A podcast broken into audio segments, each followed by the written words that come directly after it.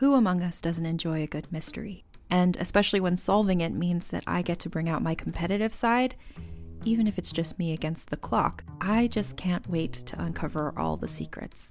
So, June's Journey is a game that is completely up my alley, and I think you'll love it too. In June's Journey, a hidden object mystery game, you play as June Parker, who's on a quest to solve her sister's murder and uncover her family's many secrets. Each chapter brings you deeper into the story, and it's set in the roaring 20s, so beyond uncovering clues, you get to experience the glitz and glamour of the time. June's Journey is definitely not a game I play mindlessly, which I love because I get genuinely invested, and a lot of it is a race against time, so there's a little fun added pressure of trying to find the clues as quickly as you can in each scene.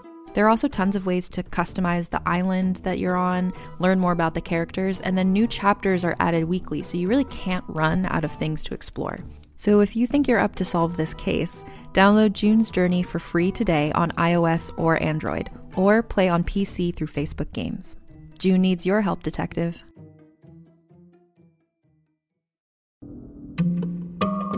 Hey, it's Mae Whitman, and I play Frankie in the new Realm podcast, The Sisters. The Sisters is about a museum curator of medical oddities who investigates the origins of a mutated skeleton with two layers of bones. Soon, she uncovers an extraordinary mystery that connects her present with one family's tragic past in hauntingly dangerous ways. Listen to The Sisters wherever you get your podcasts.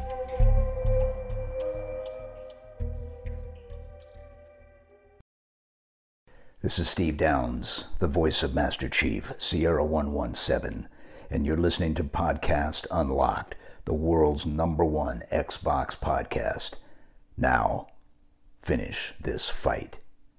Master Chief, out. What's happening, friends? Welcome to Podcast Unlocked. It's IGN's weekly Xbox show, episode 586. It's March 15th, 2023. I'm Ryan McCaffrey here in IGN's San Francisco studio, flanked by uh, two of my three regular co hosts and one of our friends we'll get to in a second. Stella Chung, how are you? I'm good. One hand is behind my back because I'm petting uh, Daisy, Ryan's doggy. So Yeah, she she might might appear in the corner of the screen at some point in time. Uh, but yes, she is here hanging out. Miranda Sanchez, how are you? I am good. How are you, Ryan? I am well. Uh, we are d- just like two sleep. Wait, what day is this? Wednesday? Yeah, we're Yes. two two sleeps away from the Diablo 4 beta, the the first weekend of it. So, yeah, even though I've already played this content, this will be a, the more polished version. Right. 'Cause The the build we played was You played.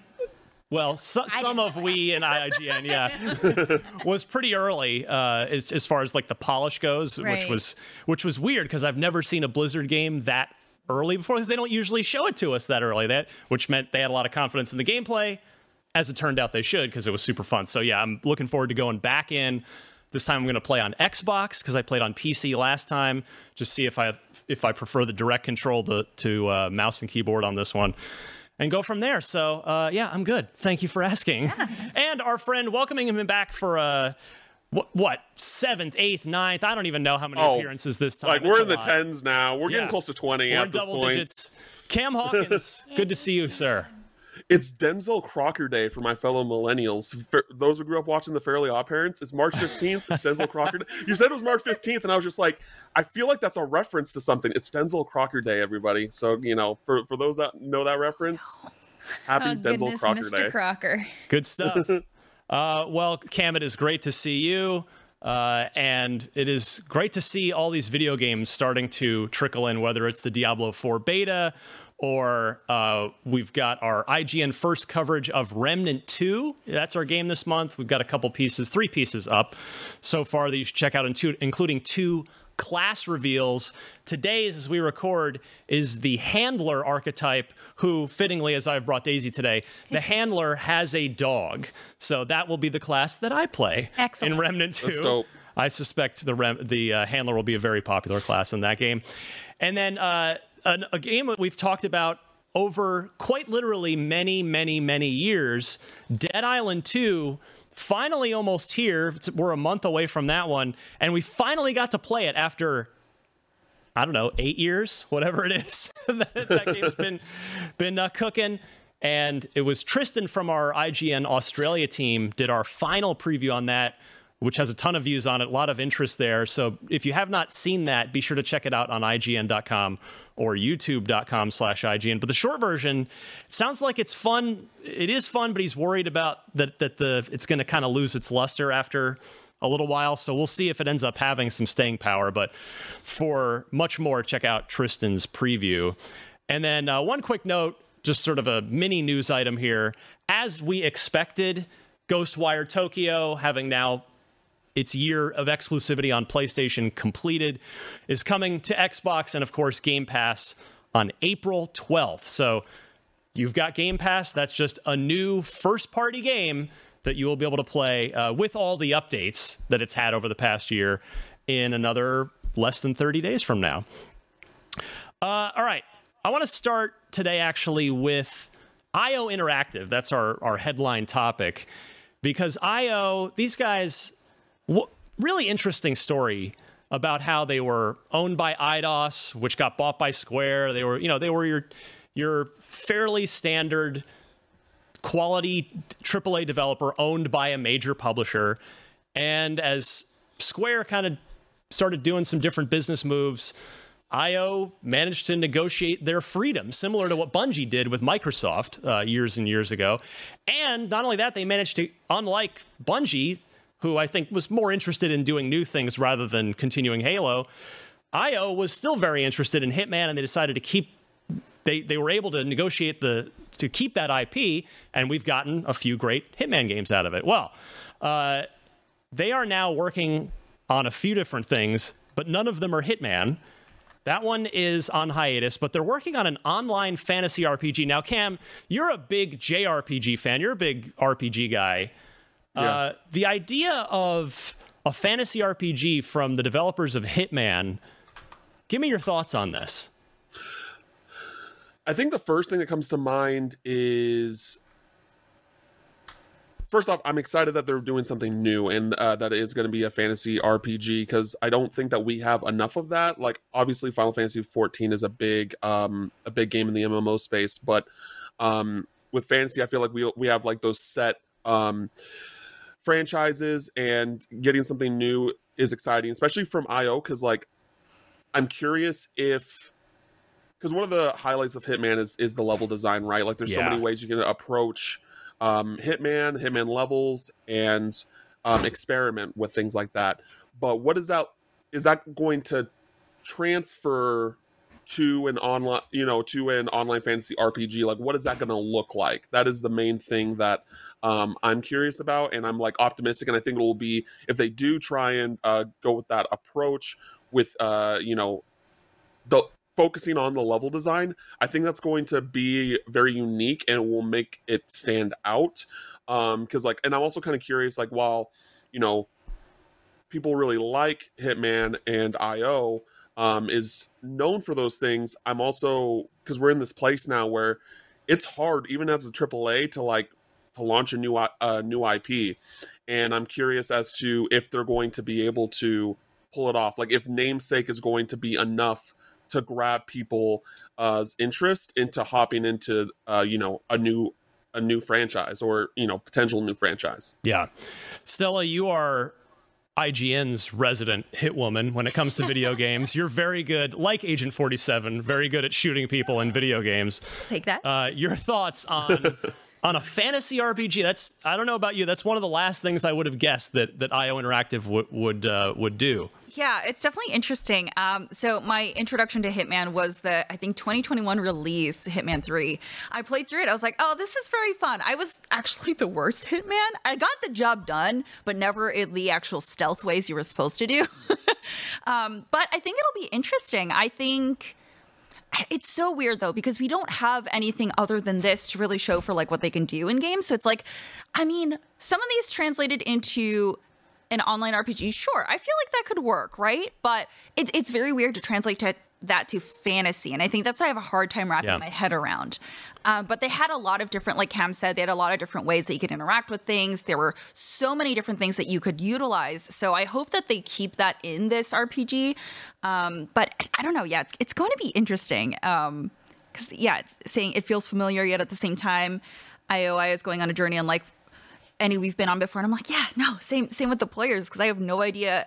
Again, I can't wrap my head around them taking that modernized game, all the mechanics, and then turning it into a fantasy fantasy game. So yeah. All the all the footage that our super producer Red has had up of Hitman Three is uh, making me want to go back and finish that game because I have not played it. I have not finished it. I, I, managed to played it when it came out, did the first couple missions, but man, I got to get back because it is. It's it's real good. It's real yeah. good, and like it's fun. The the last mission, like I'm not gonna get into spoilers, but like that much spoilers. But there's a train mission at the very end, like it's the last level. It's yeah. very unlike. It's very unlike Hitman, but I loved it. Like, and I, I feel like it's pretty divisive. So I'm very curious to see, like, if you go back to it, how you would yeah. feel about it. But I really liked it. I liked the club mission just because you had to figure out how to get in. And I was like, oh my God, I have. What? Really? Okay. yeah. The mansion one was cool too because it was like knives out basically. Exactly. But, um, yeah. level. So that was mission, very cool. Yeah. Yeah. What a, what a great series um, that they managed to resurrect from kind of the dead. It had been gone for a while.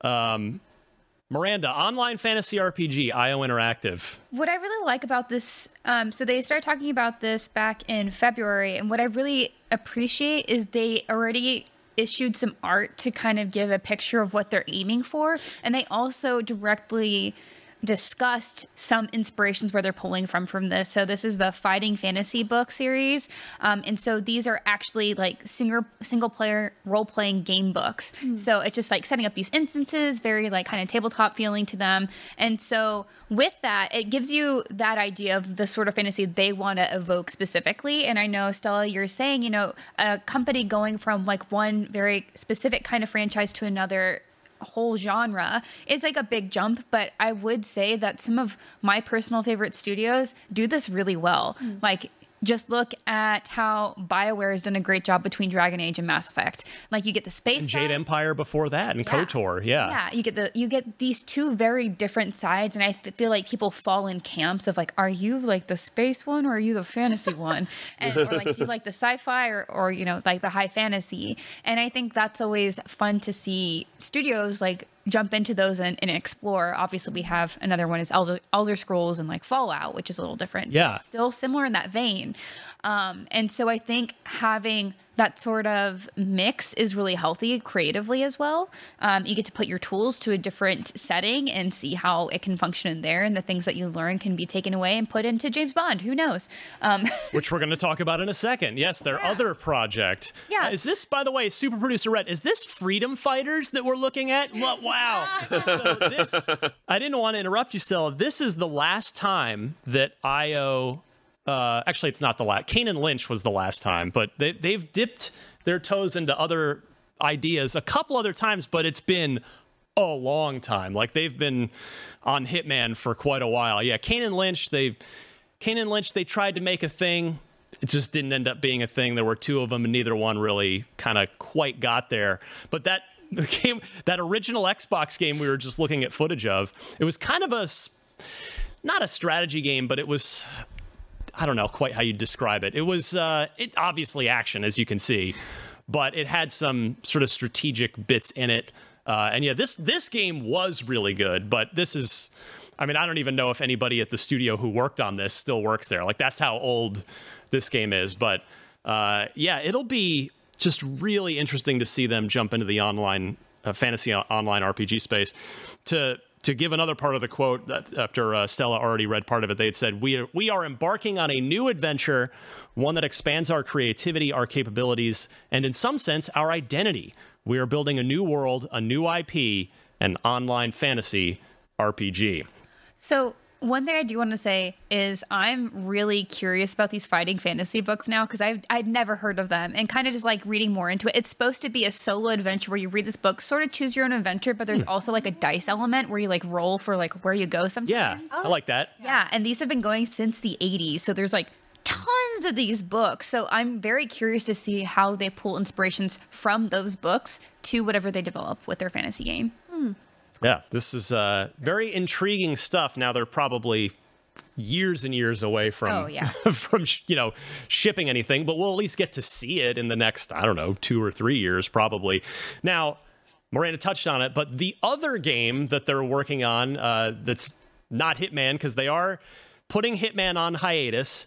Uh, IO's chief creative officer Christian Elverdam told Eurogamer that it might be a while before fans get another major entry in Hitman, uh, though the current package, Hitman World of Assassination, which is all three of the, the recent Hitman trilogy, all just under one umbrella now, uh, will continue to be updated. But, uh, quote, Right now, a major, major new Hitman game that's a little bit on hiatus as we're building another agent fantasy that's also taking up a lot of our time. But obviously, we'll come back to, to our beloved Agent 47. He's still very much in the heart of this company. Now, that is in reference to a game, a project we have talked about before, and that is Hitman, uh, Hitman, Agent, Agent, nope, third time, IO Interactive my goodness, I really do think of Hitman when I think of those guys. Uh, IO Interactive's James Bond, double Project 007. Uh, now, Cam, this this one is not nearly as much of a stretch uh, for when when you think about IO Interactive, because it's it's certainly like it's like adjacent to Hitman. It's it's just a perfect. It just makes sense. Like you know when when when it was announced originally, everyone was just like, "Oh, duh!" Like that is like the perfect team to take on this kind of project and and make a new 007 game that uh, if I remember correctly, is going to be their like own take on the character, right? right. It's going to be like own take, own, uh, own story, like, and which is which is great because like I mean there have been some great 007 games based off movies in the past, like you know obviously like GoldenEye. Some people will say Nightfire, mm-hmm. um, and um, but like you know, I think uh, we're kind of past that point where we have these games that are based off of movies, and I think that again, if any studio were to make a game that's their original take, their original story on uh, 007 James Bond, it's IO. And uh, you know, I know that Hitman gets a lot of praise for its level design, but I really enjoyed the story across the three games as well. I think that the story, I mean, it's not like, you know, not going to lift my skirt up or anything like that, but it is like better than I think that people talk about like I or like there's just like a lack of discussion about it and I think it's genuinely good and I think that um it should be talked about more. And so I'm excited to see what the, they're going to do with uh, James Bond. Stella, as our one of our resident shooter experts, first person or third person would you like to see this this Bond game? Because I think you could make the case either way. We, we've we've seen yeah. it go both ways. I mean, I guess most prominently Bond games, the, the best ones have been first person. Yeah, that's from GoldenEye and and as uh, Cam mentioned, that I totally agree, Nightfire. Yeah, I was thinking about like how they just did the GoldenEye uh, revival with Xbox and with Nintendo, and I'm like, man, you know what? Like an updated modern FP like first person would be really cool, but I feel like they might add in that addition to like switch between views because like how nice would that that'd be really cool because you'd be able to actually take a look at their rendition of 007 and also be able to get that first person like yeah I'm the best agent in the world sort of feel. So I don't know. I definitely feel like a hybrid would be really cool. Um, but if I were to settle on one, I would say first person. I think yeah, first person. Co-signed, co-signed on that one. Uh, Miranda your thoughts here on on what IO could do with a with their 007 game, which which does seem to be the next thing. So it's going to go Bond and then the online fantasy uh, RPG later. Some quick insight to that: I am on their website right now, on IO's website, and they are hiring for a lot of roles for both Project 007 and for um, the fantasy game. So there's still a lot going on as far as like getting staffed up. So it's probably still a ways away. But I was I was leaning in to say I'd actually like third person. Yeah, I agree. Okay, I'm glad that Miranda said. I was like, okay, I'm, I'm because I'm We're alone split. here. Two I, and two here. I, I prefer third person shooters. I just do, but I, like, I mean, yeah, cool I actually either. prefer first person shooters. But I think when it comes to IO making a Bond game, I want the shooting to feel excellent, but I'm more interested in the spy mechanics and other things around of the stealth within, you know, how they make Hitman, right? It's like a little bit different and playing with the environment and more about manipulation than it is just going in and shooting a bunch of people. Yeah. I mean, I that too, but also yeah, because I like, could go ahead, Cam, please.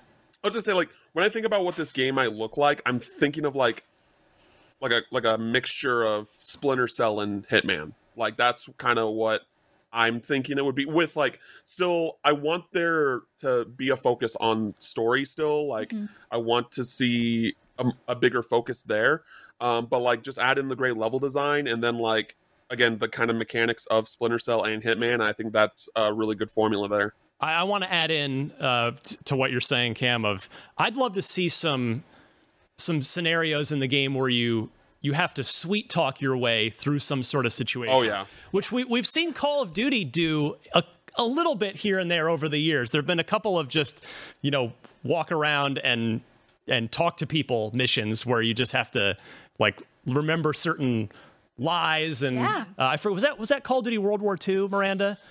I don't remember. I feel like you and I had talked about that, like this, the mission that's in my brain right yes, now at I some think point. so, but I don't. But in remember. any case, yeah, y- you, guys get where I'm going with it. Um, I- I'd love to see that kind of that side of it too. Um, it is an important tool for 007 to be Yeah. charismatic. Oh, yeah. and the right kind of manipulative. I wonder too if they'll feature romance in any prominent way because that that is like a staple. It's like the villains, the Bond babe, and mean- you know the the cars Yeah, the cars that's too, true. yeah. Yeah. And so, I mean, that of course is antiquated in some ways, but at the same time, it's, it's if you do it right, it's still it's fun. Right.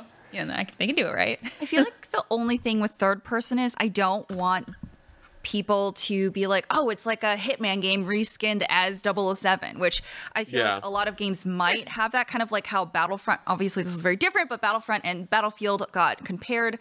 Um, I mean, IO Interactive is also obviously very good at what they do, so I feel like they would be able to differentiate it. But I feel like that's still a concern that a lot of people would have, especially since Miranda, For you said that it's it's a long ways out before we probably see anything because they're still staffing up. So um yeah i don't know like i again i wouldn't That makes mind sense. yeah i wouldn't mind like a hybrid but um i feel like for wanting to become this like world renowned agent and especially if you're going to try to like get if, if they explore the relationship side where you can like sweet talk i feel like first person might work better for that but I'm so glad you mentioned that because that's exactly what I was thinking about. Is and and uh, your your uh, comparison to Battlefront and Battlefield, I think, is so apt too. Because I mean, I don't know any, anybody at this is this is my own assumption here, but I would think that Dice probably wanted on some level people to think of Battlefront as, oh, it's Battlefield but Star Wars because that's an established thing that sells really well.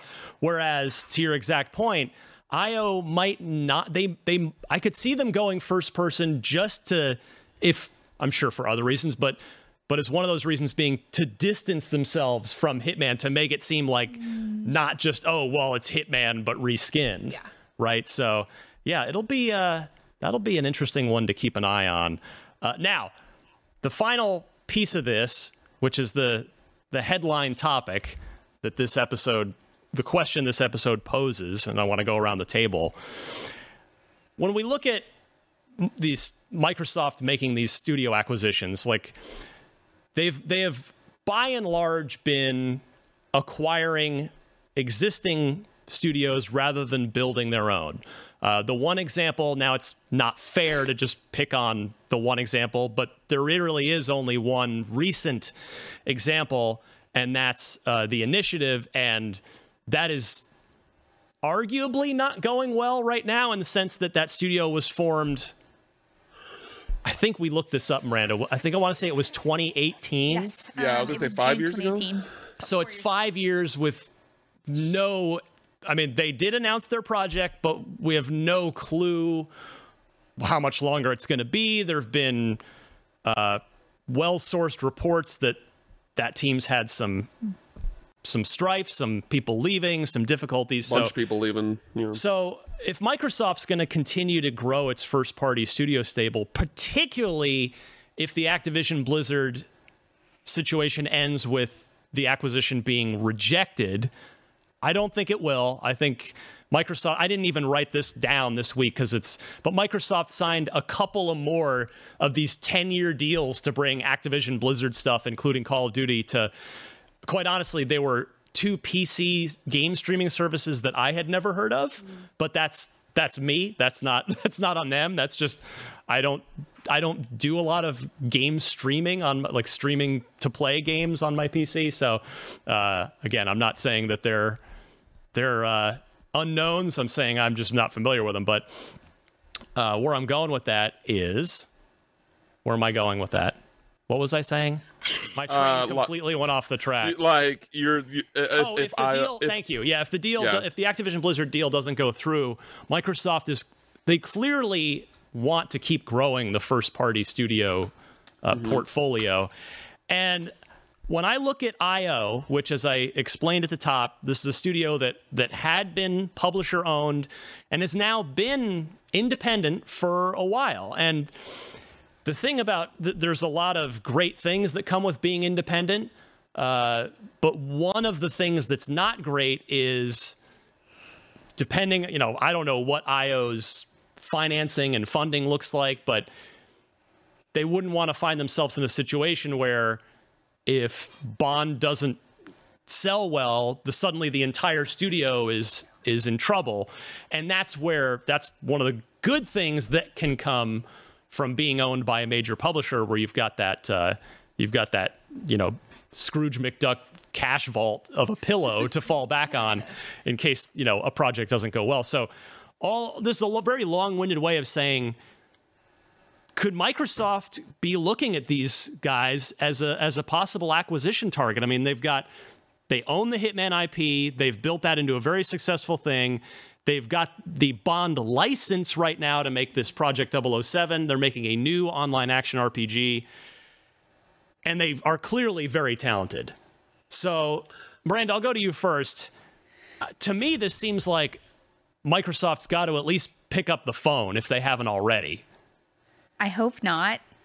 So this is I'm on the opposite side of this, Okay, where please. I think right now with them trying to get Activision Blizzard, that's more than enough. Mm-hmm. Like I, I think there's something to be said about having independent studios that can try new things. Yeah. The more you add people above you as far as running company structure and things, the harder it is to get things approved, to make things change. You add like levels and levels of bureaucracy that can be helpful, as you said. It's a fallback. If something doesn't work out, you have like a cushion there. You have a cushion. But there's also things that come with that cushion that come into play, right?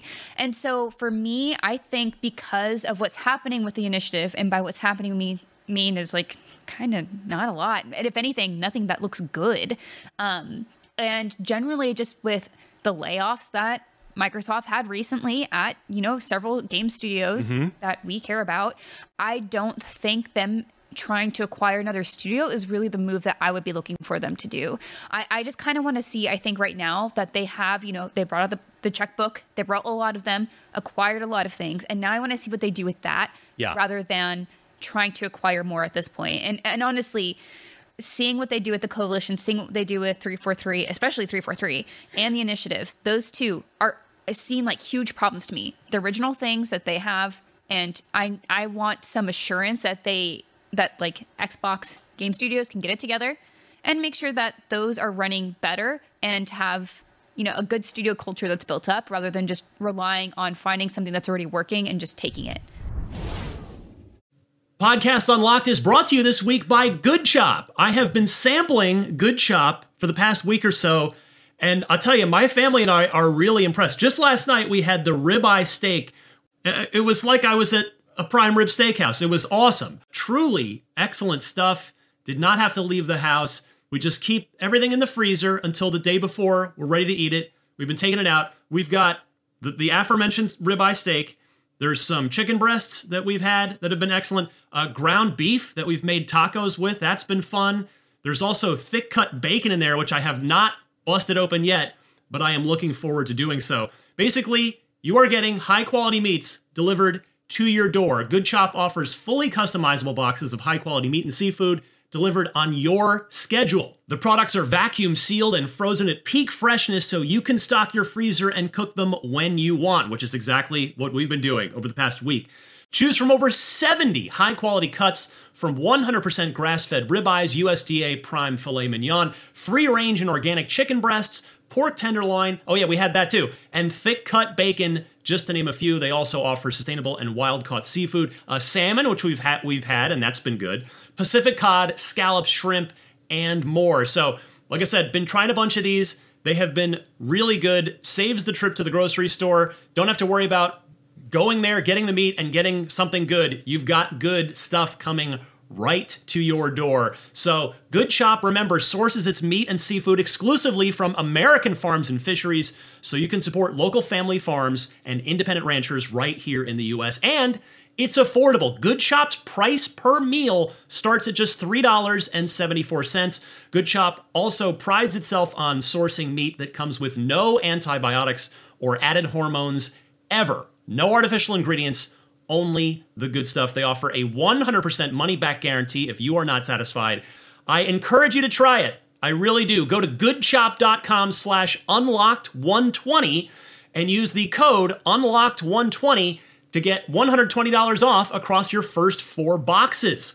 That's code unlocked120 at goodchop.com slash unlocked120 for $120 off. Goodchop.com slash unlocked120 code unlocked120. You've probably heard the name Mary, Queen of Scots, and maybe you know the importance of her legacy to the British monarchy. But how much do you know about her life and what she was really like? For instance, did you know that she preferred to have her eggs scrambled, or that giving gifts was her love language? In my podcast, Vulgar History, we'll be talking about all that and more during an eight part mini-series about the fascinating life of Mary, Queen of Scots. Vulgar History is a feminist women's history comedy podcast where we don't shy away from the messy, complicated lives of women from the olden times. Particularly with women in history, it's easier to use broad strokes to portray who they were, and it's like we forget they probably also had messy lives, complicated relationships, and maybe things weren't as black and white as they might seem in a textbook. But I'm dedicated to sharing the sides of the stories we don't always hear, and each episode is supported by rigorous historical research. Turns out there's really something about Mary Queen of Scots. So be sure to tune into my series about Mary Queen of Scots and check out the other incredible women I've talked about while you're there. You can listen and subscribe to Vulgar History wherever you get your podcasts and learn more at vulgarhistory.com.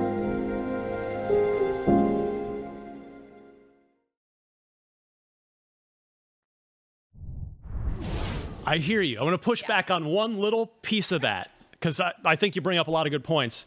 The only one I would I would say put to you is is the uh, the the freedom to try new ideas thing. Because like if we look at if we look at like Grounded, we look at uh There's Pentiment. There's a lot of Pentiment and Hi-Fi Rush. Like Yes. clearly, it does seem like Microsoft is certainly not thwarting any of those, you know, look those new ideas. Sure, sure. And I don't think to mean that in a harsh way, but I think having that separation still allows for different sorts of creativity. Yeah. And again, like different sorts of management as well. And Sure. that's really what it comes down to. And when you start making these big conglomerates, things can get a little out of control. Honestly, what I look at is I look at Disney a lot. Um, just think about Star Wars and Marvel pre Disney. And there's a lot that's changed there. Some that has been really exciting and cool, and some that's been really bad. Like if you just look at the Star Wars, you know, the latest trilogy we had, that was such a mess. It's embarrassing that they took such a massive franchise and didn't have a plan for a planned trilogy. It's like, how could you not have a narrative through line for three movies? Three! And so I mean, that's obviously a very big different thing with entertainment and movies, and Disney is its own big mess.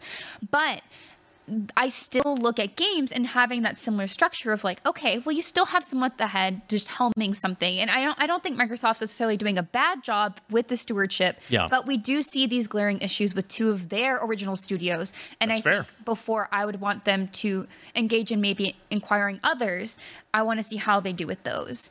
Um, though I do understand why you think this would be a good bet because they would be really interesting additions to the portfolio. Agreed. Yeah, that's uh, Cam. Your thoughts on on whether or not Microsoft might might be or or should be looking at IO Interactive. Um, so should they? Yes, because they're a good studio. but uh, when it comes to, sorry, you're talking about a lot here. I think that I I agree with both of you for different reasons. Like I agree with uh Miranda in the sense of like I'm not. Microsoft is should focus and not announce any new studios, even though we they've said that they're still looking at getting other studios. Like they've said this. But I don't think that they should announce anything until the Activision Blizzard stuff goes through. I, like if I was running if I was running Microsoft whatever because any other new additions is just more ammunition for like other people to be like, oh, they're just getting bigger and bigger and bigger, and like just just to try and find ways to, uh, you know, not have the Activision Blizzard deal go through. Um, and so, but when it comes to like, also like what Miranda was saying about how they should focus on their other studios, I don't think that they're, um, I think they're two separate things. Like they should focus on the management uh, of of these studios, like three four three, where that's at, where the initiative is at. But also, like I don't think that should stop them from getting other studios. Um, I don't think the end game solution is just to keep picking up good studio, like you know historically good studios, to uh, make up for the issues that are happening with those uh, with the other studios that are having problems. But I, you know so at the end of the day, like it does make sense that it's IO, but also I don't know if IO would want to be um acquired because they have that they've gotten that freedom away from like from like Square Enix, right? Where uh, Square Enix wanted to, I, I, believe it was Square Enix originally. I could be wrong about this. They wanted uh, Hitman. They were the ones that decided the Hitman, the first uh, game, to be episodic, and that right proved to be like problematic even though it ended up being a, a good game still overall, like I don't think IO was. I think well, you know, uh, Cam, I, I, if I remember, see now somebody in the comments is gonna is gonna correct. I yeah. I think the episodic thing came after they were independent. So they they they became independent after the first game because Square okay. published the first game, okay. and then after that, in the second game, it was like Warner Brothers, I believe. Yeah, they, they signed a publishing deal with somebody. Yeah, yeah, yeah, yeah. So, it, um, so both the first game it was episodic, and then like, yeah, they they got their freedom, they got the rights, and just, you know, I don't know where you're you're right, Ryan. I don't know where they're at with finances, but if I have the fi- if I had the finances to you know do my business with the studio and not have to worry about um being owned by someone because like especially with microsoft um once you're owned by them yet granted you do have a big pile of money that that to fund you but the end result is either going to be you're going to stay there forever uh, or you're going to end up being shut down and it's just right it's kind it's kind of like a gamble um and i don't know if io is the studio that based off their history with um being owned by Square Enix and stuff. I don't know if they're they're going to be down to, to clown on that. I don't know. Stella, your thoughts on this? Yeah, so I have a I have a doggy at my feet, but um, yeah, I mean, I feel like it would be a smart get, of course, but yeah, I mean, eh, Miranda and Cam bring up really good points on whether or not they would actually want to be acquired, which makes a lot of sense. I mean, you're obviously going into a lot of these projects, like the new, brand new fantasy RPG is going to be a huge project of their own that is going to be completely different from anything that they've ever done, and it's like, well, do yes, it would be really great to have backing. Like I remember um, High on Life's uh, developers Squanch Games saying how much support Microsoft was able to actually give them, and it actually amplified their development process. So there are obviously like um, positives and negatives, but it's it's just one of those things of like they could continue doing whatever they wanted and you know have complete control and not have to be put on one platform necessarily, which is great. But also at the same time, it's like I don't know. I, I, feel like it would be a really good get for Game Pass specifically because uh, Hitman 3 obviously has a lot of replayability and it's only going to get more um, updates, as they said in the quotes before, that they're going to continue to update it. And um, a lot of people have been able to go back with like mods and like, you know, just try to do different challenges. And um, it's been really cool. So it would be a really good get. But at the same time, it's like, I. I don't know. I'm, I'm very torn on this. Um, after hearing everyone's arguments, at first I was like, yeah, it'd be a great ad. And I'm like, huh, I don't know. so, yeah. yeah. and, and to be clear, obviously, this is just purely our own speculation. We don't know if mm-hmm. if they would even want to, if they'd even have the slightest interest in yeah. in being acquired by Microsoft or anybody else, or if Microsoft, for whatever they might not even want them, or like you said, Miranda, they might not be want they might not want to get anybody yeah. for the if if indeed Activision Blizzard goes through, they might be they might uh, sit there at the table with their belly full. Yeah, be like, we're good.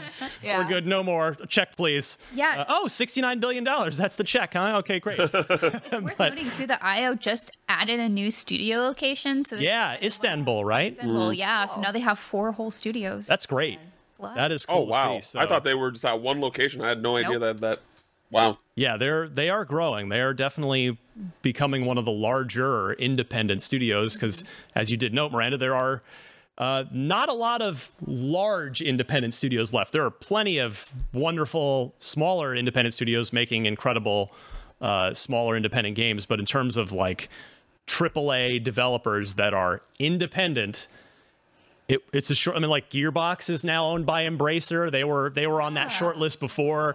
Like Oh, I don't even know. Like I'd have to think about it outside of IO Interactive. Write them down. Yeah, we have to get a whiteboard in here. I feel like the family. Like, okay, no, yeah. this one But uh, but yeah, we'll see. I mean, I, that's all I'm saying is I, I think you know if I were to make a list of studios that I think would be awesome for Xbox to acquire if they're still in the acquiring mood, and if the studio in question was interested in being acquired, IO. When I, I look at these three three series here, the the new online action RPG, uh, Project 007, and Hitman, I'd I'd have a hard time picking anybody over them in terms of independent studios if they were to become available on the on the open market. So we'll see. We'll see. I'm sure we'll get some good comments uh, in the in the comments below this week of of thoughts on that and then maybe other studios uh, that that could be on that short list as well. Uh, I want to skip over to a story we weren't able to get to last week, but uh, I know this one's near and dear to Cam's heart. This this first game's near and dear to mine as well. I think I think maybe all four of us on this one. The Wolf Among Us 2 from Zombie Telltale, uh, the new Telltale.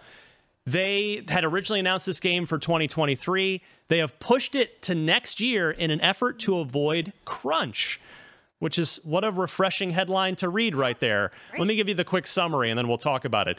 Telltale Games has announced that its long awaited sequel to The Wolf Among Us is being pushed out of 2023 in an effort to avoid crunch and team burnout, as well as accommodate a move from Unreal Engine 4 to Unreal Engine 5.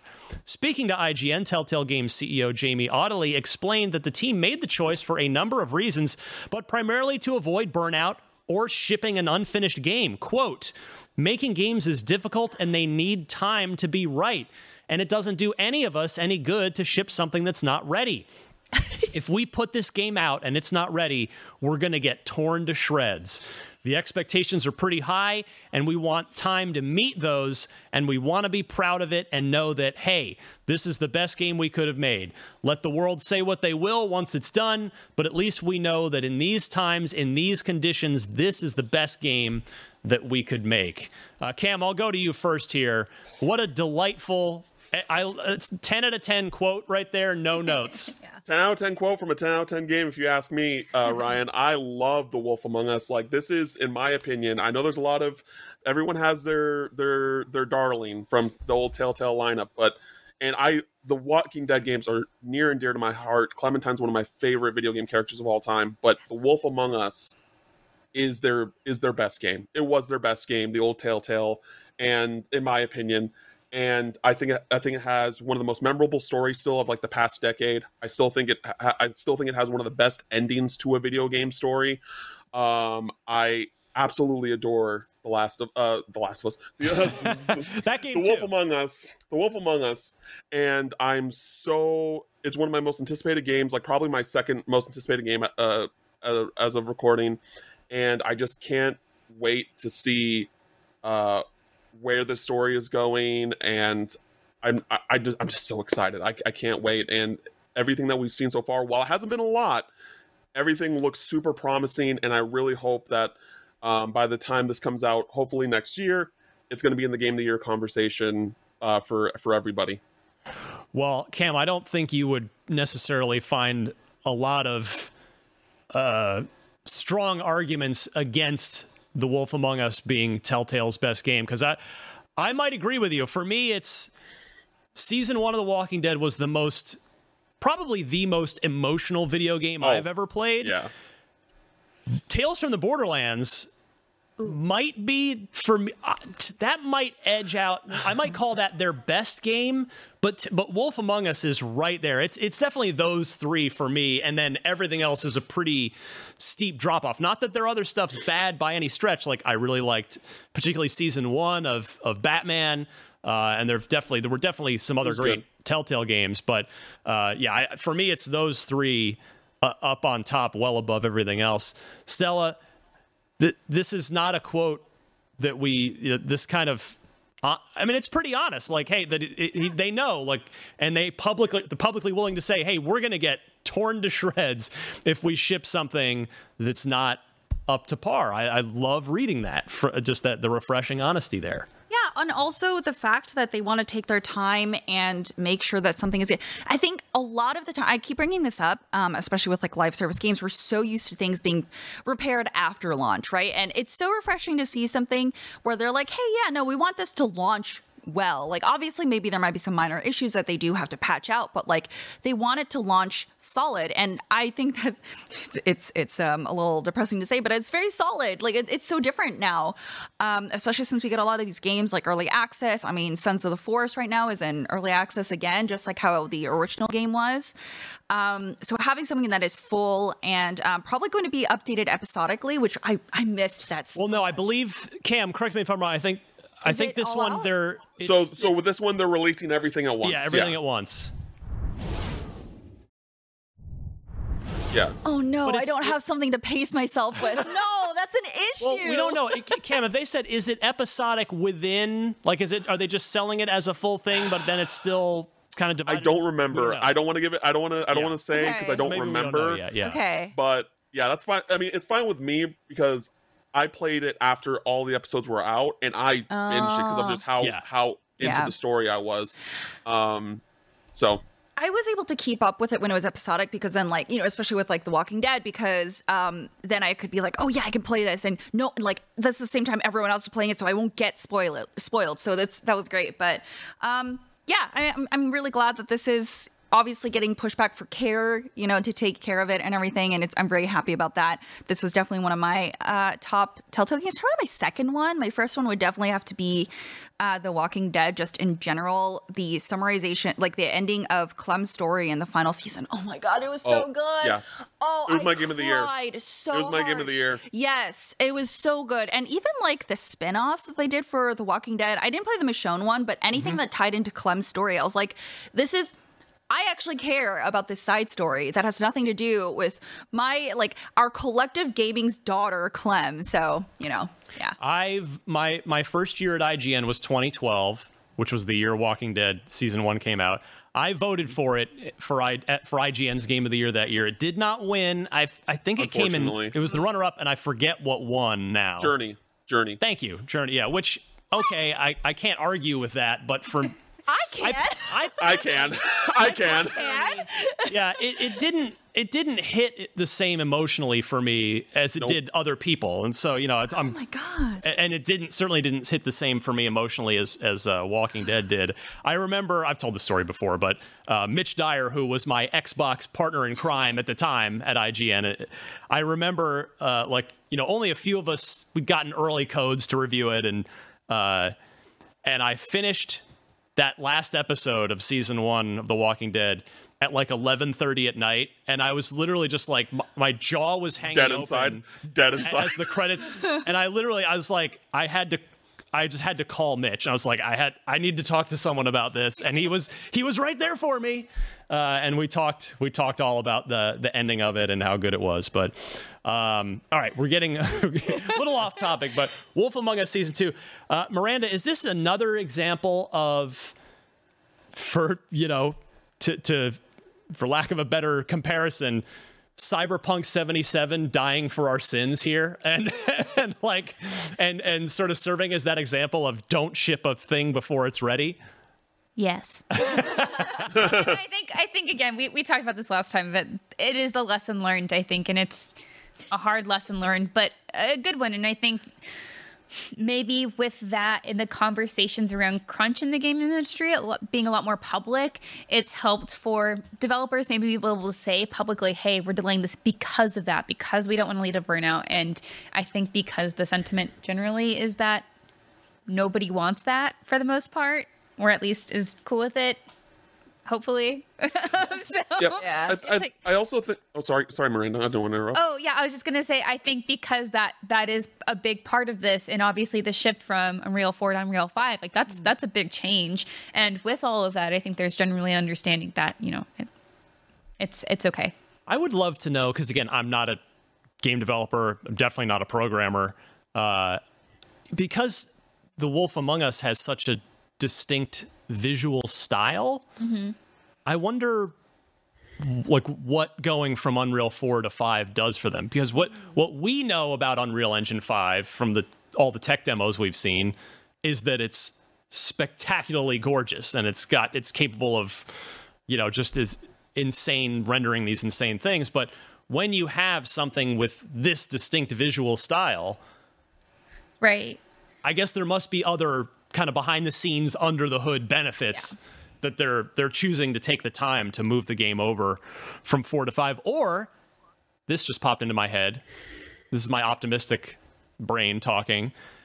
Maybe they're thinking, well, we're going to do more Wolf Among Us games after this, and that and Unreal Engine Five is becoming the standard. So why don't we just take this delay, move it over now, so that all of our pipeline, our tools are all on Unreal Five.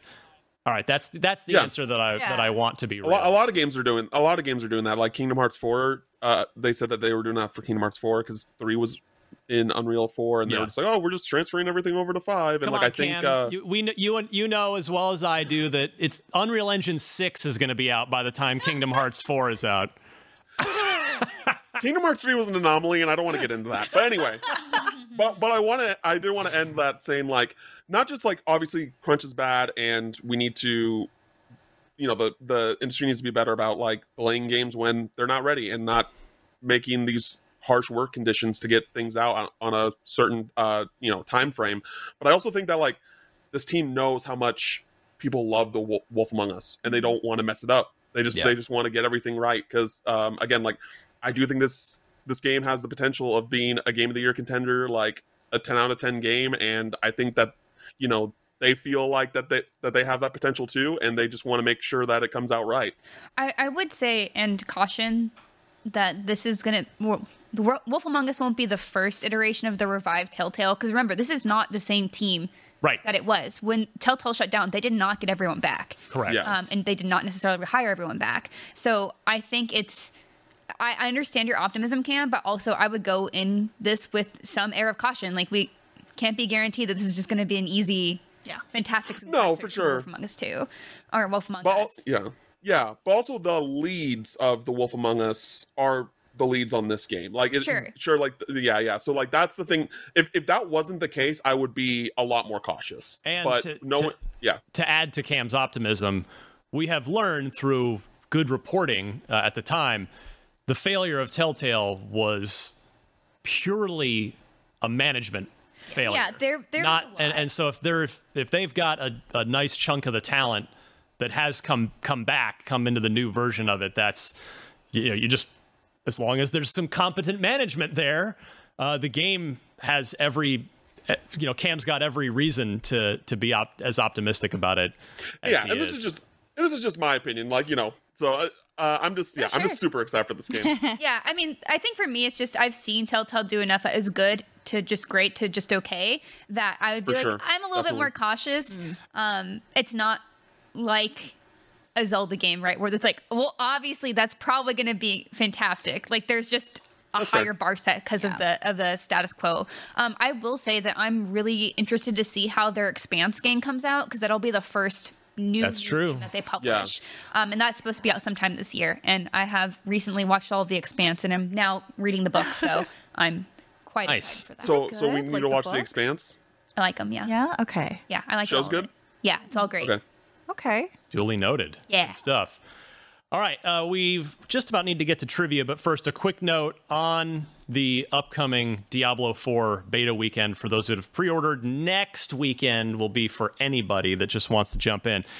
I don't even know why this really made its way around as news. Uh, because it was, so it's Rod Ferguson, friend of the podcast, former head of the coalition, uh, now heading up the Diablo franchise at Blizzard. He tweeted, It's awesome seeing excitement around the Diablo 4 beta and our Wolfpack puppy, which I know Miranda is eagerly going to be playing to earn this weekend. And he tweeted, uh, he continued saying, We've been getting some questions about Diablo 4 on Game Pass, and I want to let you know we have no plans for that. Which, I mean, I. I don't know. I, I thought we were maybe it's maybe it's there's some confusion here that I'm just not aware of, but if the acquisition goes through, yeah. which won't happen until after Diablo 4 launches, yes, it will go straight into Game Pass, but until that happens, there was, you know, there's no way. I mean, I don't, I don't know if any Activision Blizzard game has ever appeared in Game Pass. I'd have to fact check myself on that, but off the top of my head, no Call of Duty has ever gone in. No. Uh, the Crash games, none of those have been in Game Pass, I don't think. Yeah. I mean, Overwatch is free to so. play. Yeah. So, yeah, I don't I don't think there's any existing history of Activision Blizzard on Game Pass. But yes, if indeed the the acquisition goes through, then certainly it, at that point we can expect Diablo 4 to to drop into Game Pass as soon as the ink dries on the contract. So that'll be that'll be something to look forward to. Is it true? It's it's a thing. The KF they partnered with KFC. if you get the double down, you get a beta code, right? Yeah. Or qu- other qualifying sandwiches. Yeah. yeah. So what? The, the, the double down has been around for a little. I actually didn't realize. I thought it like had. I thought it was gone, and yeah. maybe it was, and it's just come back now. But it always there's a there's a part of me that I guess maybe has like a death wish that wants to try that sandwich because it's it's two pieces of fried chicken as the bun yeah. with bacon and uh, cheese too much in, in between, and it's like I I kind of want to try that. Yeah. To see, to see, you know, and, and maybe not eat anything else for the rest of the day because that's got to be at least two thousand calories right so there. Yeah, yeah. Official no. Diablo Twitter account. Yeah. Tweeted out a picture of the little wolf pup. Yeah. With hugging the sandwich. It's oh very oh like in the, in the, knapsack. Oh. It's really so funny cute. and quite weird. So if you,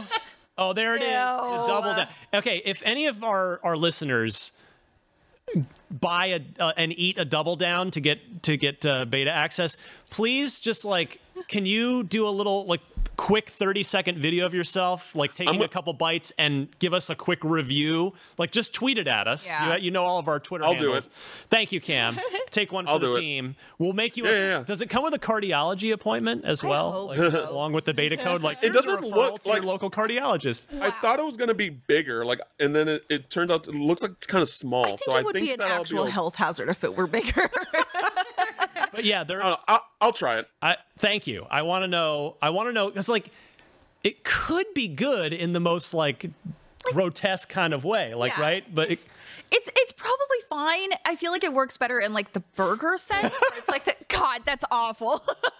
Um but yeah i don't know. Even as someone who's like uh, has to eat a lot of protein for like lifting uh-uh that's not the way to do it. That's not the way to go yeah. Oh man. Anyway uh thought i would pass along that little game pass note on uh on that. And all right, let's do some trivia here. A listener who goes by the gamer tag of Muffin Crumbs, muffin spelt uh, with a Y instead of the I in there, from Vermont sends this question in. Wikipedia has a list of the top selling original Xbox games.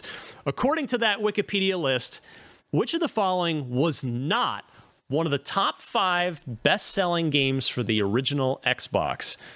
Was it Halo 1?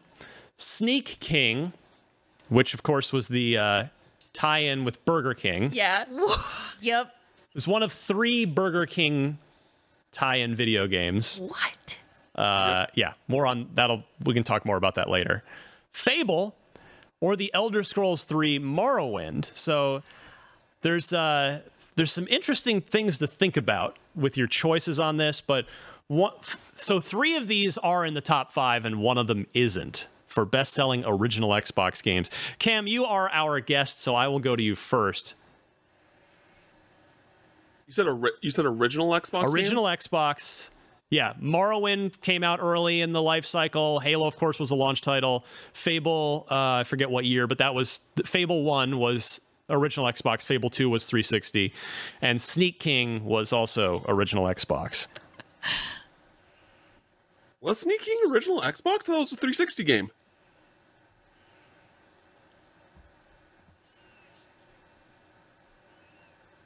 Well, are, It is, a, just- it is a 360 game.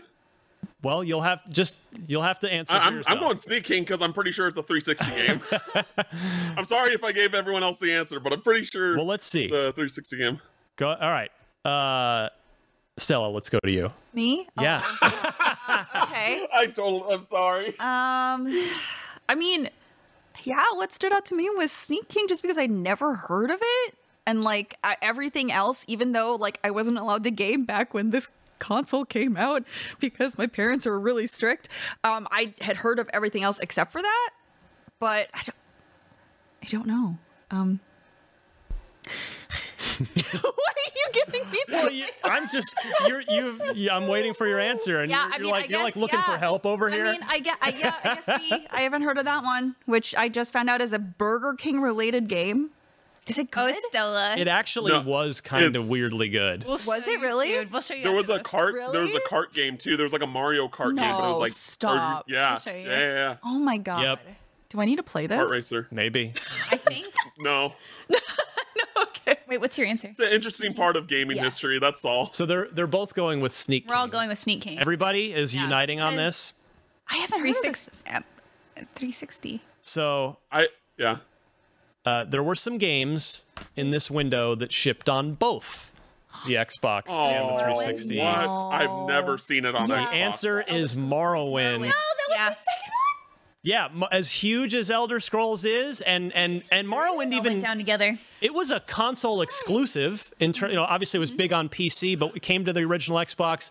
It never came to the PlayStation 2, uh, and it somehow was not in the top five best-selling games. I didn't- Now, Sneak King was three dollars No, yeah, because I I know with, with like a with like a Whopper meal or Really? something. Yeah, but I thought that was only on 360. I didn't think Oh, I've I never seen never- it on Xbox. On Yeah. I never saw a physical Xbox. My mind is as soon as you blown right that, I was now. like, because otherwise, What? without that, honestly, I would have gotten this unless we had the Xbox 360. Yeah, I also would have said. I also would have said That's. Morrowind It's if all I good, if I knew. We all went Oh, down. I, would have said Morrowind too, but I mean, I oh well. it, was just by the, the one king. game. I was like, well, what if, what if it's if that was there's a herring? I was like, what if, what if it's actually something else? Like, Stella, I hope you enjoy this. It's incredible. this is, oh my god. Oh it's Sneak King on video. For those of you listening on audio podcast, our, our super producer Red is currently showing B-roll footage of Sneak What? King. Yeah, yeah, it's super cheap. four dollars. I was wrong, not three dollars. It was three ninety nine with the purchase of a meal. So uh, anyway, yeah, Sneak King, one of your best selling games for Love weird Cannot believe games. other plus Halo plus Fable, but. I'm, guess, I'm guessing Morrowind was probably like number six, maybe number seven. It had to be pretty close. So uh, y'all can take it up with Muffin Crumbs if you want to argue about the semantics on this one. Muffin Okay, it's not your crumbs. fault, Muffin Crumbs. I'm gonna blame Red on that one. but no no updates to the to the scoring. Eh, we, we got to get we got to get some more points on the board next week here. You- I, I I I hate to be the one to say this. Destin's been out on paternity leave for a while, and y'all have barely made any ground. You've Really barely put any distance. to be fair, I've been off for a few weeks, so I never said I was good at trivia. I may have won. but It's out of sheer dumb luck. Well, uh, good stuff. And if anybody, by the way, my, the I'm kind of scraping the the bottom of the email inbox at this point. I could use some more good Xbox trivia questions from everybody listening. Send them in. The email address to email those to is unlocked at ign.com. Don't forget, of course, the question for multiple multiple choice answers. Note the correct answer in your email, and if you'd like, you can include your gamer tag if you'd like me to read that on the air along with your name. And we will play again next week. Uh, Cam, loved having you back. Always good to chat and uh, give everybody a reminder of where they can find you, what you're up to in Cam, in the Cam universe. Yeah, um, so you can follow me on Twitter at Cam Final Mix. I recently uh, published the Dead Cells Return to Castlevania DLC review. Check that out. Um, I got some previews coming up. I'm going to PAX East next week, so I'll be playing some games, getting some previews up in the Yeah. coming weeks. Um, and uh, yeah, I got uh, Unlocking Kingdom Hearts podcast. Uh, it's uh, you know a seasonal podcast. We just kind of release episodes when we can uh, for those that have wanted to or revisit the Kingdom Hearts series. Um, now it's kind of like the perfect time to hop in if you've never played them, whether it be like Sora coming to Smash that like got you that maybe inspired you to hop in, or like you know Kingdom Hearts 4 recently being announced. Like if you ever if, you know if you want to hop in, we have a bunch of experts as well as a newbie playing through the uh, series. Um, you know the way that it should be played through, which is release order, and uh, kind of help uh, you know go over the story, go over what makes Kingdom Hearts special. So, um, yeah, you can check that out on all your podcast services. Love it. Thank you, Cam. Stella. Yeah, you can find me uh, everywhere at Parallax Stella. Um, I am currently playing through Wo Long Fallen Dynasty right now. Um, it's fun. It's definitely got some like Souls like gimmicks, which it's fine. It's it's overall fun, and you can play it for free on Xbox Game Pass. Um, currently just working on covering all your live service FPS games. So the most recent one is going to be uh, Call of Duty Season 2 Reloaded, which is like the mid-season update. So that'll be going up sometime tomorrow. But yeah. Good stuff. Miranda? You can find me at Havok Rose, and that's Havoc with a K, on Twitch, Twitter, and Instagram, and on Xbox. Technically, I've been playing a lot of Halo Three, Halo Three, Halo Season Three. Um, so that's been fun. And I just want to give a shout out to our article from Matt Kim called "Telltale Games Shutdown and Revival Explained." If you have questions about that for more reading, Nice. Ryan on the video. it is. He's on the Me? now. What am I doing on there? Uh, who let that guy on there? Uh, I'm Ryan McCaffrey. You can find me on Twitter at DMC underscore Ryan. I mentioned the Remnant 2 IGN First that's underway. Got some good coverage up there and more coming.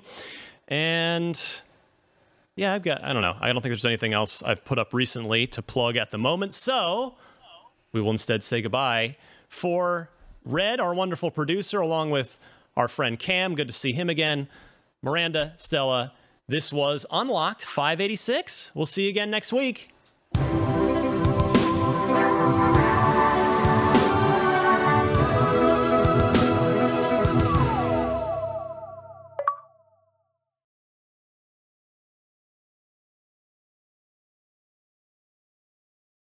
In a world saturated with glossy facades comes a podcast that's breaking barriers. This is Reppin'. It's where we do a deep dive into subjects like belonging, to mental health, to courage, and more. On Reppin', you'll meet the faces you think you know and discover their untold stories. It's real, it's intimate, and it gives you insight into the real person behind the images. In a world of pretense, Reppin' strips it all down. No filters, no facades. Learn and be empowered and find inspiration through thought provoking stories that resonate with your journey. Every episode is an exploration into the truths and values that make us who we are. Representation, it's not just about race or gender, it's about you. Reppin ensures that every voice is heard, every story is valued, so be seen, be heard, and be represented. Listen to Reppin wherever you get your podcasts.